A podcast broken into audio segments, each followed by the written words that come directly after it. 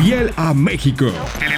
El podcast de Radio Fórmula y los 49ers de San Francisco. 49ers. Hola fieles, les saludamos Jesús Zárate y Carlos Justiz. Bienvenidos a los 49ers. Aquí estamos para hablar de esa gran victoria de los 49ers en Monday Night Football sobre los Rams 24-9, un gran partido en la defensa, en equipos especiales, en ofensiva, un partido redondo para los 49ers. ¿Cómo estás, Carlos? ¿Cómo estás, Jesús? Feliz, ¿no? De un Victory Monday completo, porque todavía cuando se gana el partido todavía era lunes, entonces Victory Monday para los Niners esta semana, con un golpe de autoridad, ¿no? Y que además les funciona mucho porque la división se pone entonces 2-2 con todos los equipos, pero como los Niners ya ganaron 2 partidos de división, hoy por hoy son líderes de la división, entonces eso te ayuda también en lo anímico a planear lo que sigue. Sin duda, ¿no? Y bueno, comencemos con la defensiva, porque la defensiva de San Francisco ha sido espectacular, no solamente en este partido, yo creo que en los 4 encuentros que se han jugado, y en este partido, especialmente cuando estás enfrentando a una ofensiva tan poderosa como los Rams, pues representaba un buen examen para la defensiva, y lo aprobó de manera brillante la defensiva, ese examen. 7 capturas de mariscal sobre Matthew Stafford, luego la intercepción de Talanoa Hufanga que la regresa para el touchdown, el primer touchdown que anota de esa manera a Hufanga, ¿no? Interceptando y regresándola para el touchdown, porque te acuerdas que en los playoffs había anotado uno en equipos especiales contra Green Bay, pero este es el primero de su carrera, el primer pick six, ¿no? De la carrera de Hufanga, y la segunda intercepción de la temporada porque ya había tenido una en Chicago. Sí, bueno, el nivel de Talanoa Hufanga hoy por hoy yo creo que es supremo, ¿no? Está jugando como un verdadero All-Pro. Yo jugaba cuando recién lo habían drafteado, ¿no? Que se parecía mucho a Troy Polamalu, que hacía cosas de Troy Polamalu. Y creo que ese trabajo con Troy, con el ahora Hall of Famer, le ha servido muchísimo porque ha crecido enormidades, ¿no? Y si puede mantenerse en ese nivel, pues está llamado a ser, creo que, uno de los mejores safeties de toda la liga. Y creo que la recompensa al trabajo de esos 3 encuentros donde había hecho las cosas muy bien viene con ese pick six, ¿no? En una jugada que lee muy bien, que incluso no era una jugada que estaba diseñada para que él hiciera eso, él la lee muy bien, se queda con el balón y acaba dándole puntos en la defensiva, ¿no? Y después, pues bueno, decías una poderosa ofensiva del equipo de los Rams que yo creo que ha sufrido bastante. Es cierto que esa conexión con Cooper Kupp incluso ayer tuvo bastantes dividendos para el equipo de los Rams porque la saben utilizar muy bien, pero sí creo que la secundaria se ha comportado a la altura y no importaba si tenía que ser Deommodore Lenoir o si tenía que ser uno de los linebackers o Charvarius Ward o Emmanuel Moseley, que también tuvo un gran partido. Todos estuvieron a la altura para no permitir que los Rams entraran a la zona de anotación. Acaban anotando 9 puntos, los 3 en goles de campo, pero sin poder anotar un solo touchdown, algo que no le pasaba a los Rams desde el 2020. Entonces, eso te habla de cómo ha mejorado en ese sentido, ¿no? Y creo que también ha ayudado un poco por toda esa carga que tuvo la línea defensiva para poder traer esa presión y conseguir esas capturas de las que hablas, ¿no?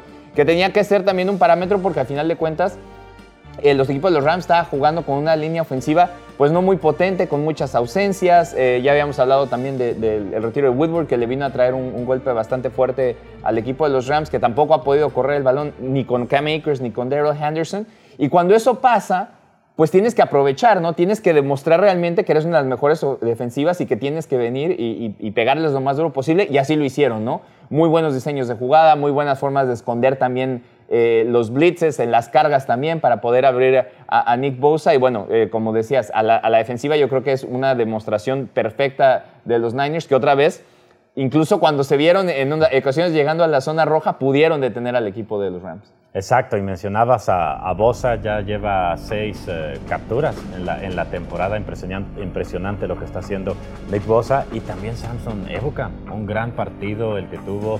El mismo Charles O'Manning también apareció con una captura para un total de 7 en la noche. Sí, y pensando que entraban al partido sin Javon Kinlow y con Ari Karmstead entre algodones, que de hecho tiene que salir por esa...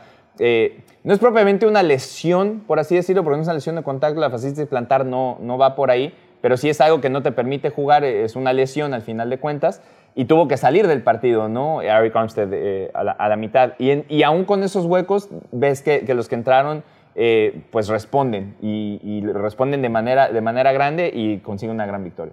Sin duda, no. Por cierto, con esas 6 capturas de Bosa ya está liderando la NFL en ese renglón, así de que felicidades para Bosa. Y ahora pues pasamos con la ofensiva, que creo yo también hizo un excelente trabajo, ¿no? La corrida del jefe Jeff Wilson Jr. de 32 yardas, ese touchdown espectacular de Deebo Samuel en esa recepción que se va para un total de 57 yardas, anotando el touchdown de San Francisco. Y también lo que me gustó, Carlos, no sé tú qué pienses, el gran trabajo que hace la línea ofensiva y el mismo George Kittle colaborando mucho, bloqueando, como sabemos, el ala cerrada de la gente, que es excelente también a la hora de bloquear, contra una línea defensiva que cuenta con un hombre como Aaron Donald, ¿no? Yo creo que en ese sentido también San Francisco fue clave, ¿no? Que pudo hasta cierto punto controlar en la línea de golpeo a Aaron Donald. Sí, a Aaron Donald, a Bobby Wagner y a Darius Loner, que no es nada fácil. Son 3 jugadores que saben atacar la caja, que en ese sistema 3-4 te traen problemas porque encuentran los gaps muy bien, y ayer realmente los limitaron. Mucho tiene que ver con el tipo de jugadas que lanzas, ¿no? Por cómo corres el balón. Jeff Wilson tuvo una gran noche ayer, más allá del touchdown, que creo que el touchdown es un gran diseño de jugada, engañando precisamente. Hubo muchos paquetes donde usaron 2 tight ends, ¿no? Muchas formaciones 21, donde venía entonces Jeff Wilson acompañado de los bloqueos de George Kittle y ya fuera y Charlie Warner, que también estuvo muy, muy activo, y por ahí encontraba los huecos para poder seguir avanzando, ¿no? Y conforme fue avanzando el partido, pues fue un poquito más fácil encontrar las yardas porque estaba muy desgastada la defensiva del equipo de los Rams. Y lo que dices, hay una sola jugada donde Spencer Burford incluso habla después, lo puso hasta en Twitter, que hubo una desconexión ahí con el centro y se le perdió a Aaron Donald, pero el trabajo que hace Spencer Burford ayer sobre Aaron Donald es impresionante, pensando en que estás enfrentándote al tal vez el mejor liniero defensivo de toda la liga contra un novato que acaba de salir del draft, que llega para suplir una posición muy importante en una línea ofensiva que tenía muchas dudas, y realmente no fue un factor determinante Aaron Donald, salvo esa jugada que te digo que salió como Aaron por su casa. Y llega la cara de Jimmy G, que Jimmy de hecho hace una muy buena jugada también para deshacerse el balón y no acabar teniendo el sack.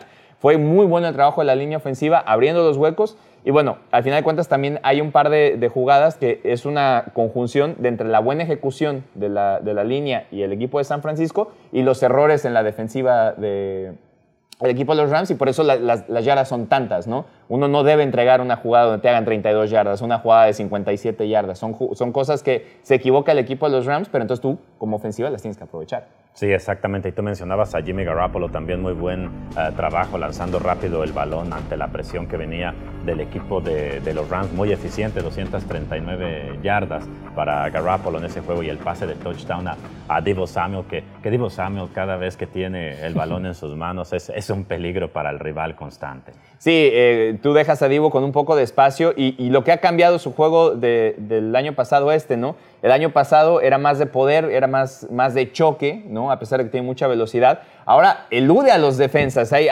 veces que no tiende ni siquiera a tener contacto, y bueno, cuando lo llega a tener, como sigue siendo un tren, o lo vimos en la jugada del touchdown, es muy difícil ver al mejor corner de la liga, que es Jalen Ramsey, salir en seco y chocar y parecer un niño de escuela, ¿no? Y así lo hizo ver Deebo Samuel, y no es nada sencillo.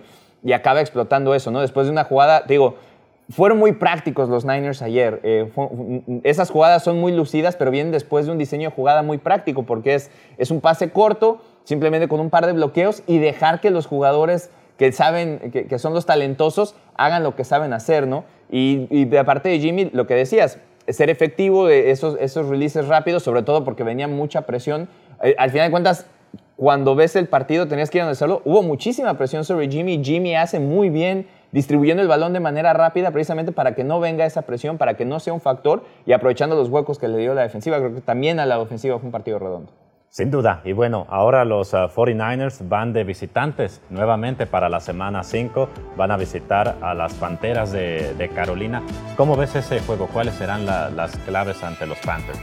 Yo creo que sigue siendo lo mismo, ¿no? Obviamente los Panthers también estuvieron en esta reestructuración. Llega Baker Mayfield, Christian McCaffrey, que sigue en el equipo. Entonces hay que también atacar, la defensiva tiene que ser lo mismo, atacar, no darle tiempo a Baker, y si Baker tiene algún espacio, que entonces la secundaria lo pueda resolver. Y del otro lado, establecer el juego terrestre ante una defensiva que en el papel no tiene tantas armas como para lastimarte como lo era la defensiva del equipo de los Rams. Sin duda, totalmente de acuerdo, ¿no? Siempre a la ofensiva lo que tú dices es muy importante, establecer ese juego terrestre, porque es la crema innata del equipo de los 49ers. Cuando establecen el juego terrestre, se abre todo el libro de jugadas de Kyle Shanahan y todo se vuelve más sencillo. Y bueno, ese partido de los 49ers y los Panthers lo puede disfrutar este domingo a partir de la 1:05 de la tarde, horario del Pacífico. No lo olvide, por Radio Fórmula y también por 49ers.com. Comentarios de Mayra Gómez, narración de su servidor Jesús Zárate.